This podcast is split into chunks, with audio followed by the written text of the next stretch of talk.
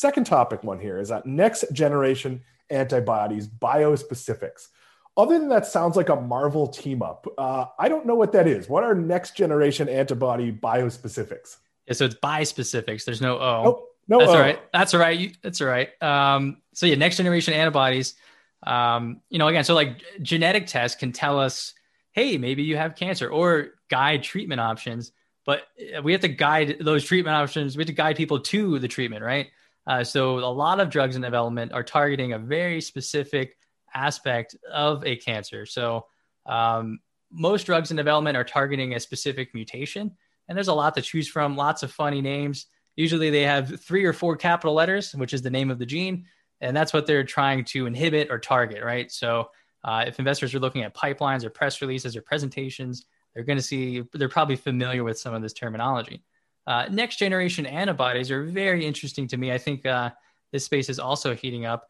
So an antibody, Dan, is shaped kind of like the letter Y, like a, a, uppercase Y. So it has these three arms on it, right?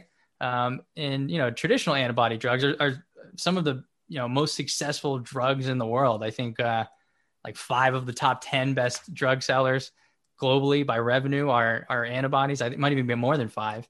Um, so you know, tens of billions of dollars in annual revenue. Um, but there's this next generation, um, you know, technology for which is called bispecific. So in a traditional antibody drug, the ones that are on the market now, they link up to one receptor, whether that's on an immune cell or on, you know, uh, somewhere in an inflam- inflammation pathway or on a, on a cancerous tumor, right? Um, so they link up to one of those targets. A bispecific, as its name implies, is engineered to actually target two different things at the same time. So maybe it can link up to an immune cell and you know some part of a cancerous cell um, and maybe even you know so it affects more of the underlying biology. It can affect you know uh, how your immune system responds or rallies to that specific mutation. Um, you know so these are uh, kind of like the next evolution of our understanding of antibodies. So they can allow for you know more potent drugs. Maybe we need a lower dose to get the same response. Um, much safer drugs because they tend to be more targeted um, and much better um, you know long term prognoses in terms of uh, mutations. Uh, cancer can't mutate off the pathway as easily when we're targeting multiple aspects of it. Um, and Max, there, there's a number of companies presenting on this. What, what are some of the highlights you're going to be watching for? Yeah, so there's not too many different companies in biospecifics right now. Most of the technology in terms of intellectual property is wrapped up by two companies in particular. So Xencor is kind of the leader, and then there's this European company called Merus, uh, which is uh, owns most of the other IP related to this. It might even have better technology if you, uh, depending on how you read it. They actually have a something called uh, tri-specific antibodies, Dan. So that's uh, targeting three different receptors. Oh, I'm um, working on quad specifics. We're we're we're, we're steps ahead at the time. I, I am going to be the secret guest present. No, I'm not. But uh, I was going to ask you that jokingly if tri specifics was. It was is, yeah. Ahead yeah, scientists aren't uh, aren't terribly uh, you know imaginative when they're naming things, but like you know, ah, oh, bispecific, ah, tri-specific, yeah, same thing. Um, so Xencor is presenting data for um, four preclinical assets, and uh, it actually has a couple different drugs on the market through partners right now. Um, so it has an interesting business model. So far, it's focused mostly on licensing, uh, so that can be a little difficult to navigate as a shareholder. You know, companies can often uh, outlicense too much of their future economic potential. Uh, that does de-risk development, but um, they also had some interesting problems and setbacks uh, within recent years of uh, some of their first generation tech didn't work out so well or was abandoned by partners. So, so they got let go. But so looking at some of these early preclinical assets, uh, some of the next generation tech they're working on uh, will be interesting for investors. Um, and then for Merus, uh, that's again one of the companies kind of under the radar. It's still pretty small, but very recently they just signed this big partnership with Eli Lilly, uh, up to 1.6 billion dollars, uh, depending on you know how it progresses, for up to three different bispecific drug candidates. Uh, and that company is presenting data for two different assets. Uh, its lead drug candidate is called Zeno. That stands for some other longer name of an antibody drug, but I can't pronounce it. Neither can you. So we'll just call it Zeno for now. That's what the company calls it. I like it. Um, it's targeting something called NRG1 fusion. So that's a relatively small mutation. Uh, it's not very prevalent, that means, in a lot of different cancerous tumors. But we do know that targeting fusions can be highly effective. And this is exactly the application uh, that bispecifics were made for. Um, so if that presents, you know, if they if they present more data that are promising and, and live up to some of the earlier data we've seen, uh, that could really put Merus on the map, or maybe even you know give more credence to why Eli Lilly sought it out in the first place. And then lastly, Max, uh, you've got Agenus. Am I saying that correctly? I think it's Agenus, but I don't know. I never know how to pronounce some of these companies. I, we've had uh, members correct me on pronouncing Agenus sounds a lot more likely than Agenus. I think that's that, that is probably the case. Uh, but I, uh, I, I, covered most of these for a long time, so I know how to say most of them. But I still do look at YouTube every once in a while. Like, am I saying this correctly? Yeah. So, um, yeah, Agenus is uh, also presenting data. It's um, the data it's presenting is for something called an FC engineered antibody. So it's not quite a bispecific. Uh, but actually, so the FC stands for crystallizable fragment. I don't know why they switched the letters there. That's just how biologists are. So uh, this is actually part of bispecifics as well. So we can engineer parts of that Y, if we go back to the shape of an antibody, uh, to make it, you know, um, more potent, uh, have a higher uh, circulating time within the body, or be more targeted and safer.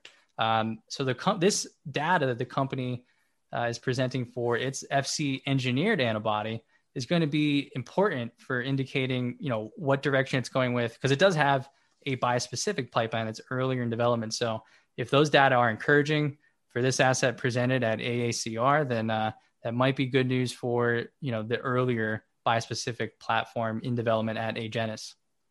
You are listening to the Seven Investing Podcast. I am Dan Kline. He is Max Chatsko. We are talking about the American Association for Cancer Research, which is having its annual meeting virtually next week. Uh, Max, we're going to tie this all up for investors at the end.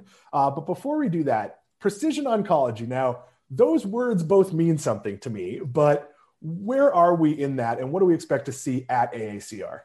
Yeah, so as I teased at the top, this is one of those terms that I hate. Like everybody uses precision medicine, precision oncology, genomics, synthetic biology. Like everybody uses it and then it just means nothing what it was you know intended to mean like everybody has their own definition um, so precision oncology though is about or precision medicine in general it's about designing more selective drugs uh, so this has to do this is very heavy into technology platforms so really you know these companies in this space are developing tech platforms that really try to understand the genetics of a cancer so they're trying to find specific mutations uh, within a tumor that they can target but then in order to target it, they have to screen thousands and thousands of different molecules to find something that's very selective. It's not going to go and accidentally, you know, uh, target similar looking proteins or mutations. Um, so that's the where the precision part comes in. And companies have various ways of doing this. Um, and uh, several of the leaders are actually presenting at this conference here. So Loxo Oncology, you have to start there. This is actually an Eli Lilly company and it was the subsidiary that partnered with Merus that we just talked about in the last section. Um, so anytime Loxo Oncology comes knocking on your door for a partnership, that's probably a pretty good sign for investors in terms of uh, what that company might be capable of. So Loxo Oncology was a standalone company uh, a few years ago. It was acquired by Eli Lilly for about $8 billion. And uh, this is a leader in precision oncology, just has a really good technology platform for um, screening out drug compounds and selecting really good genetic targets. So um, the company's presenting data on a well now it's Eli Lilly presenting for multiple different assets, but uh, it is something called its RET, its RET inhibitor. That's really what put it on the map and had it get acquired in the first place. But um, it has a couple of next generation RET inhibitors as well. Uh, again, targeting like more specific mutations. So maybe patients who've been treated with their first drug develop resistance.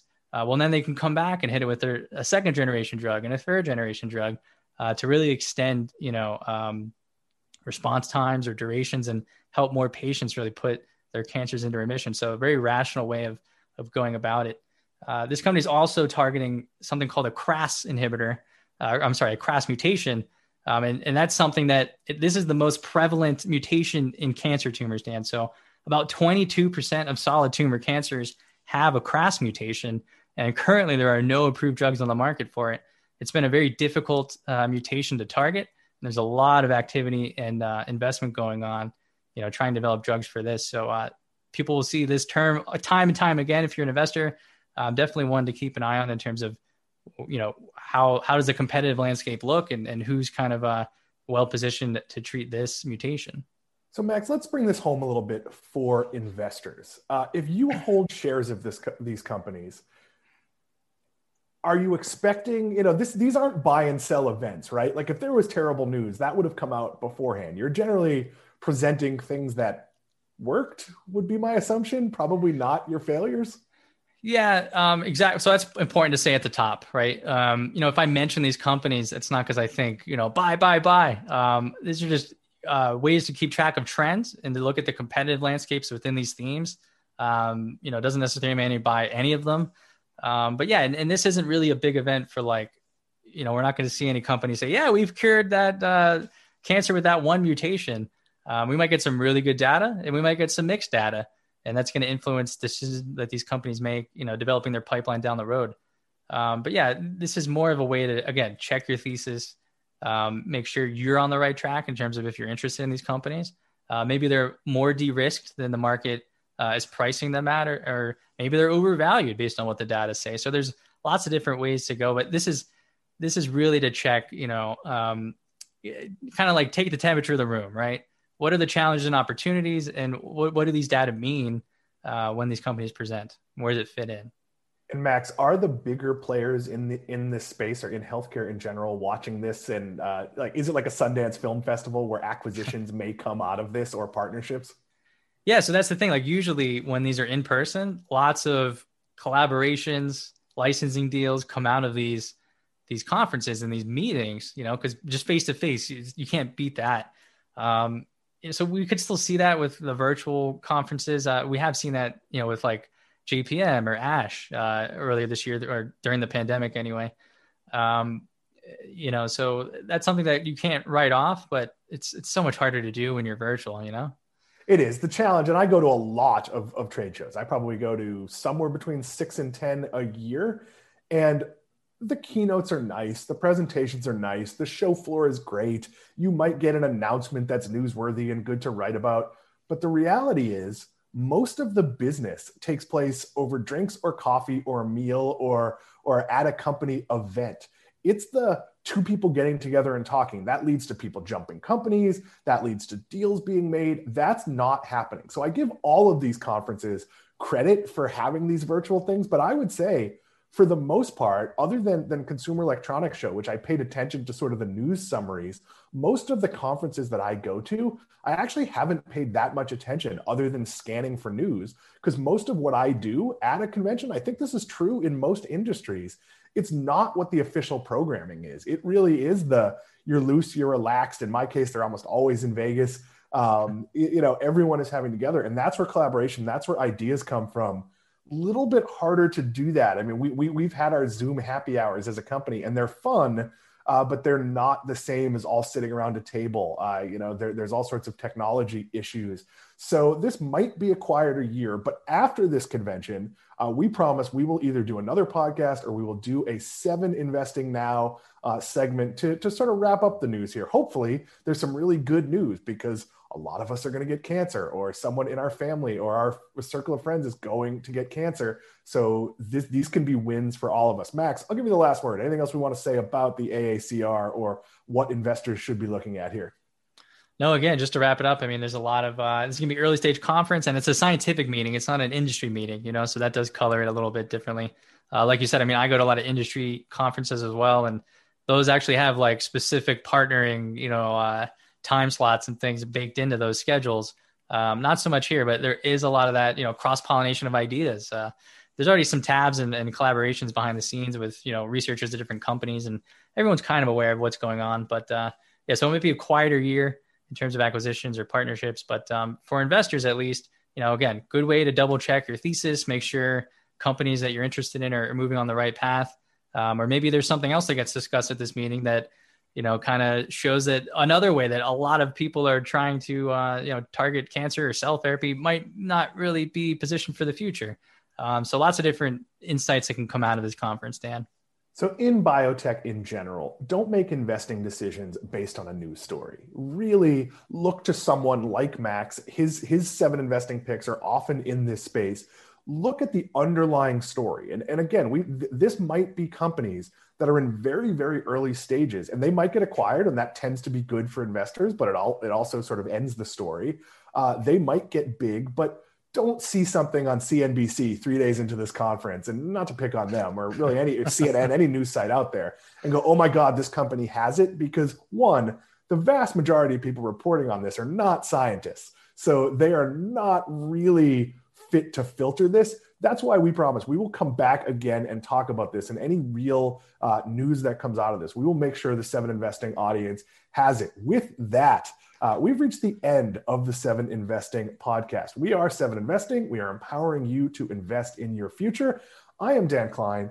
He is Max Chatsko. I almost thank Sam Bailey, but she's not actually producing behind the glass here. But hey, thanks, Sam, anyway. Some of the people watching are brought in by our marketing department, which she leaves. We'll see you soon.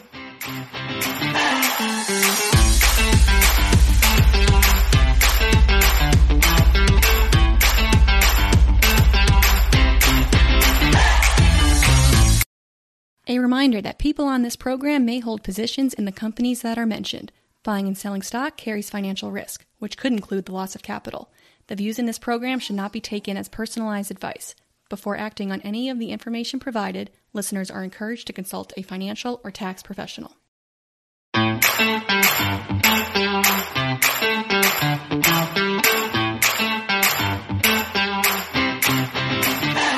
Seven Investing Podcast. I am Dan Kline. I think this might be my first time actually hosting the Seven Investing Podcast. I am joined today by Max Chatsko. We just taped Seven Investing now, uh, and now we are jumping back on. We're going to talk about the American Association for Cancer Research, an organization I have known existed for a couple of hours, maybe. That is the AACR. They're having their annual meeting. Max, I'm going to assume this is a group that's against cancer. They're trying to end cancer. They're not trying to advance it. But that is how little I know. You are the subject matter on this one. Yeah, so the uh, AACR is an annual meeting. It's a scientific meeting, and this year it's being held virtually, of course. Uh, but it starts this Saturday, April 10th, and it runs through next Thursday, which is uh, April 15th. Um, so, in a normal year, what does this meeting look like? Uh, these virtual conferences, we'll get to that in a second, are a little bit weird, but what does it look like in a normal year? Yeah, so normally, uh, you know, this is a great place for cross pollination of ideas, and for this specifically, it's very heavy into the science. Um, so it's where you know academic researchers, maybe there's some uh, major medical research centers, definitely companies and industry are there. They're presenting their data on kind of the frontiers of science, right? So uh, we face these challenges when we're trying to develop new cancer treatments. Uh, everybody gets together in a room and discusses what they've learned, their ideas for engineering ways around those obstacles, um, and what looks the most promising. What do we think was promising a few years ago that maybe we're abandoning or moving in some new direction? Um, so it's really important for looking at the frontier of what's going on in research. So, what's the goal of presenting it? Because I know if I'm a company and I'm working on you know a, a, cancer cure i'm not entirely sure i want to tell another company exactly what i'm doing so how do they balance sort of the the science and obviously collaboration can help but there there's an underlying business here as well so how, how does that play out in this type of setting yeah, so that's a good question. A lot of this, though, is, is uh, once once you're presenting at these conferences, um, you know, you already have the asset and the intellectual property around it pretty well protected. Um, you know, so if you're presenting research, that's your asset, that's your chemical compound or your cell therapy now, uh, you know, and you're advancing that into you know preclinical studies and, and clinical trials. So at that point, you know, there's certain things you can do to design trials that get you better data or data more quickly. Um, whether that's enrolling the the right patient populations, right? But at, at once you're here, it's kind of the science takes over. You know, so did you do your your drug design and discovery correctly? Um, and then it's just kind of how does it compare to your peers and your competitors and what's going on? Is this a conference you've, you've physically attended or have you only covered it remotely? Yeah, I've never been to this scientific meeting, so I've only ever covered this remotely. Do you expect big announcements to come out of it? It, it seems like every time there's one of these giant medical conventions that we do seem to see like major advances in sometimes theoretical work. Like it's not, I don't expect like the cure for cancer on day two of this, but you might see somebody come out and say, uh, you know, we have something that can make this 8% more effective or a new delivery method or what it is. Do you expect there to be big news in this weird virtual version of a conference? Yeah, so uh, that's true too. Like the virtual uh, conference thing, it is a lot different than you know being in the same room as scientists together. You know, there's a lot more collaboration that goes on, maybe even more partnerships if you're a company or even working with a, a research institution. Uh, so the virtual uh, aspect does take a big bite out of it. Um, in terms of what announcements could be made, you know, this isn't the J.P. Morgan Healthcare Conference. This isn't ASH. Those are two of the bigger conferences in healthcare technologies. Um, this is more focused on uh, earlier stage research, but it's also again the first look at some of these new technology platforms or new pipelines or new companies. Um, so depending on how what they present, um, you know, and if if the market likes that, and especially it's all relative. So how does it compare to what other peers are doing? Um, you know, we could see some pretty big movements next week in the stock market, at least in terms of okay, maybe this is a little less risky than we thought it was before. But mostly this um, is about you know earlier stage research and uh, asking more questions than than presenting data. We're going to talk the investing angle in a little bit, but I, I want to set the table a little bit here because obviously cancer has touched probably everybody you know. Uh, you know, I, I have a cousin who uh, recovered from breast cancer. I have a cousin actively battling leukemia right now. He's well maintained, but it's something he'll deal with his whole life unless uh, science advances to the point where he doesn't have to how big is this market? Because it does seem like there's an awful lot of money being thrown at the problem, which is a great thing. We none of us want to get cancer, none of us want to go through a relative with cancer or friend even. Yeah, so uh, every year there's nine and a half million deaths globally from cancer. Uh, I actually saw a stat; it was maybe uh, three percent of individuals age 50 and older have uh, any type of cancer. Uh, so obviously, it's very prevalent.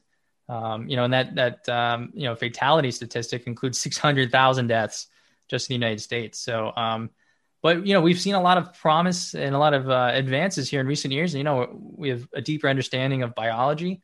Um, you know, we have better tools now for for looking at the genetics of it, genomics, different other omics.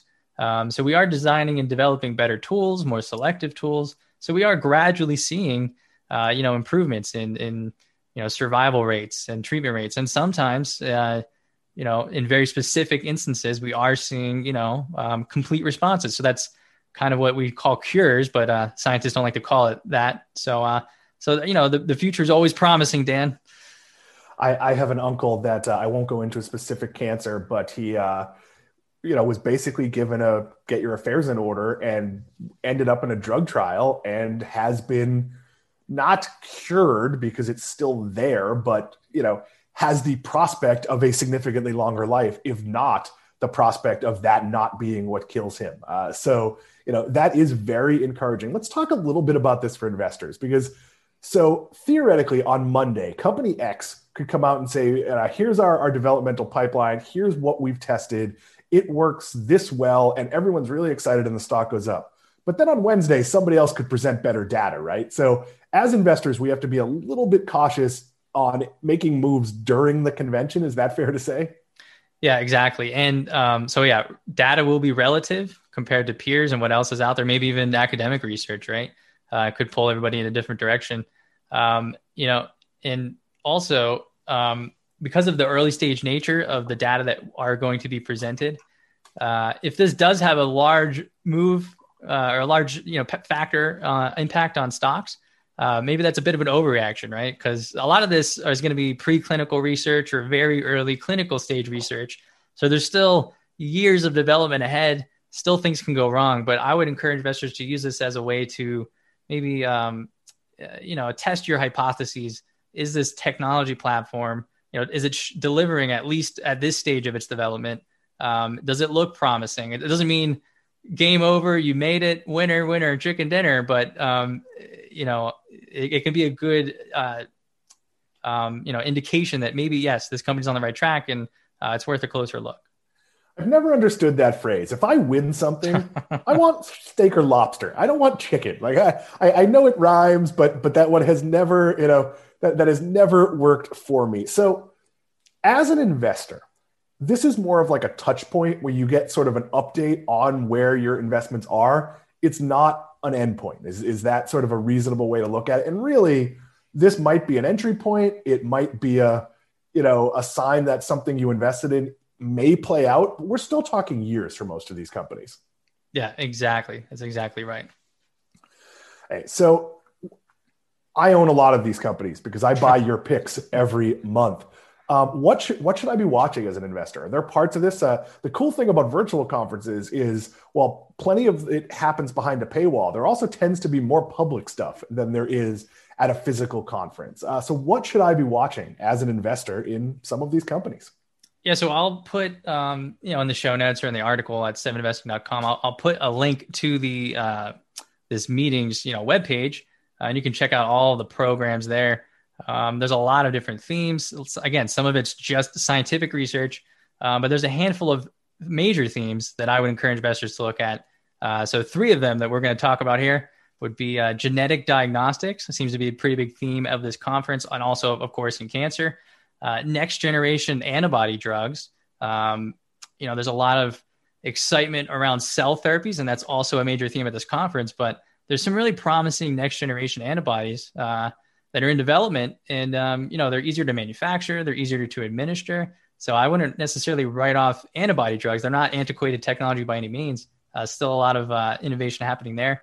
And the third category would be precision oncology, which is uh, one of those terms, Dan, that gets kind of used by everyone. It means nothing, but if you know where to look at the right companies, uh, a lot of really good and innovative research going on there as well. So I want to go a little deeper into these three things and, and where possible, give an example of a company in that space. That isn't investing advice. This could be a, a company that's not doing well or not going to make it, but I just sort of want to, to set the table for where you start looking or where there might be investment opportunities. So genetic diagnostics, that essentially means uh, the ability to look at my genes and, and see what my predilections are, what I might get, in some cases, what I definitely will get. Where does this stand now? How is it advancing? And, and what are the big players or who are the big players in this space? Yeah, so specifically in genetic diagnostics, I think the nearest term opportunity uh, for investors is something called minimal residual disease, MRD. Uh, so this is for detecting, you know, we can take a blood draw at your doctor's office uh, and we can look at the blood and see, you know, do you have different biomarkers showing that you have a tumor present in your body? And we can give you this multiple times to see is a treatment working? You know, is your tumor shrinking? Uh, or maybe if we can see no evidence of disease, um, this is what you get every six months to see has your cancer recurred? Is it coming back? Uh, or is the treatment been effective and you uh, still have no evidence of disease? So, um, again, with better tools and, and better uh, detection diagnostics, uh, we are getting you know better at uh, using this. And this is way simpler than imaging or obviously a biopsy or something right? Uh, so it can give us a really good indication uh, to guide treatment uh, for individuals. Um, so in this case because this is more you know early stage research um, you know we hear a lot about like genomics right? It's the genomics revolution this that and the other thing. But the reality is it's probably more accurate to say that the future is multi-omics. Uh, so genomics is the study of genes but then there's transcriptomics, which is the study of RNA. There's proteomics, the study of proteins. Metabolomics, the study of metabolites. Dan, that's probably something for your uh, your wearables idea for how that's going to change. if we can, you know, pick up metabolites uh, with an Apple Watch or something, right? That would probably be a metabolomics application. Uh, so maybe we can have that coming to a wrist near you very soon. So let me jump in, Max. It's all of this together, all of these omics, theoretically, with just a simple blood draw, going to give us a better picture of our health, meaning that you might catch things much earlier due to biomarkers and that that that generally increases survivability right? Like if you figure out you have a cancer on day 1 instead of 6 months in that's really good right? Yeah absolutely. I mean there's a you know if you the earlier you detect a cancer it's way easier to treat because the tumor might be more localized or different treatments are more effective um, once that's into a later stage, more advanced cancer, maybe it's spread to the lymph nodes or other parts of your body, way more difficult to treat. So we're not quite there yet, but uh, it does look promising. It does look like we will get there eventually, where you know maybe at your annual physical checkup with your doctor, um, if people do that still, I don't know. Uh, but you might get a blood draw every year, and we just do this pan cancer uh, profiling. It's called. So that means we just look at different genes that we know, you know, are uh, indicative of cancer. Uh, you might be fine and healthy, have no symptoms, but maybe one year you go in, you get the blood draw, and you know, bam, hey, look, you actually have some early stage cancer. Let's go check this out. Um, you know, your survival rate is going to be close to 100%, and definitely, you know, in the 80%, 90% range. Um, that's way better for a lot of these cancers. You know, um, I mean, melanoma is a good example. I've actually had something on my back removed that wasn't very good. Uh, but if you detect, you know, melanoma very early, your survival rate's almost 100%. But as soon as it spreads to other parts of your body, that drops down to, you know, as low as like 15 or 20%. So it's one of the uh, deadliest forms of cancer once it moves to other parts of your body. That's kind of uh, ironic because your skin's the only organ we can actually see and observe. So uh, for people to not catch this early is kind of, uh, you know, uh, ironic. But again, this is a, a, good example of, you know, some next generation diagnostics using genomics or these other omics uh, that can really help improve prognosis. And this is a major reason why Max never wears a shirt anywhere in public. He wants everybody to know it is a real call that that if you're not going to the doctor, you should be having someone check you out because a lot of people their annual physical this year uh, was over telemedicine, meaning you're going and doing your blood work at the lab, uh, you know, but you're not getting the doctor giving you the visual once over, which is something they normally do. So you can't look at your own back. That is really tricky to do. Um, so you you do want a partner or a good friend or you know not not a stranger uh, to generally you know check you for these things. But so are we getting to the world where Max? Do you believe we're going to make big advances? And obviously, this isn't the conference where you'll see the big advances. But are you starting to see the foundation?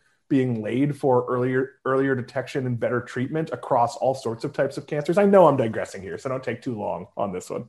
No, yeah, absolutely, you're right. Um, you know, so there's a, a, couple companies that are working on you know next generation liquid biopsy platforms. So liquid biopsy started with an easier quote easier problem. Uh, it's all relative, of course. So detecting can they detect biomarkers in your blood as well as a tissue biopsy? Um, so they got to that point. We have those diagnostics. Some of those are actually approved on the market right now. Uh, and now they're working on the more difficult problems. So, how early can we actually detect these cancers? Uh, so, those earlier detection diagnostics um, might not be here until the end of this decade. Uh, and that's because the signal in your blood is very, very low.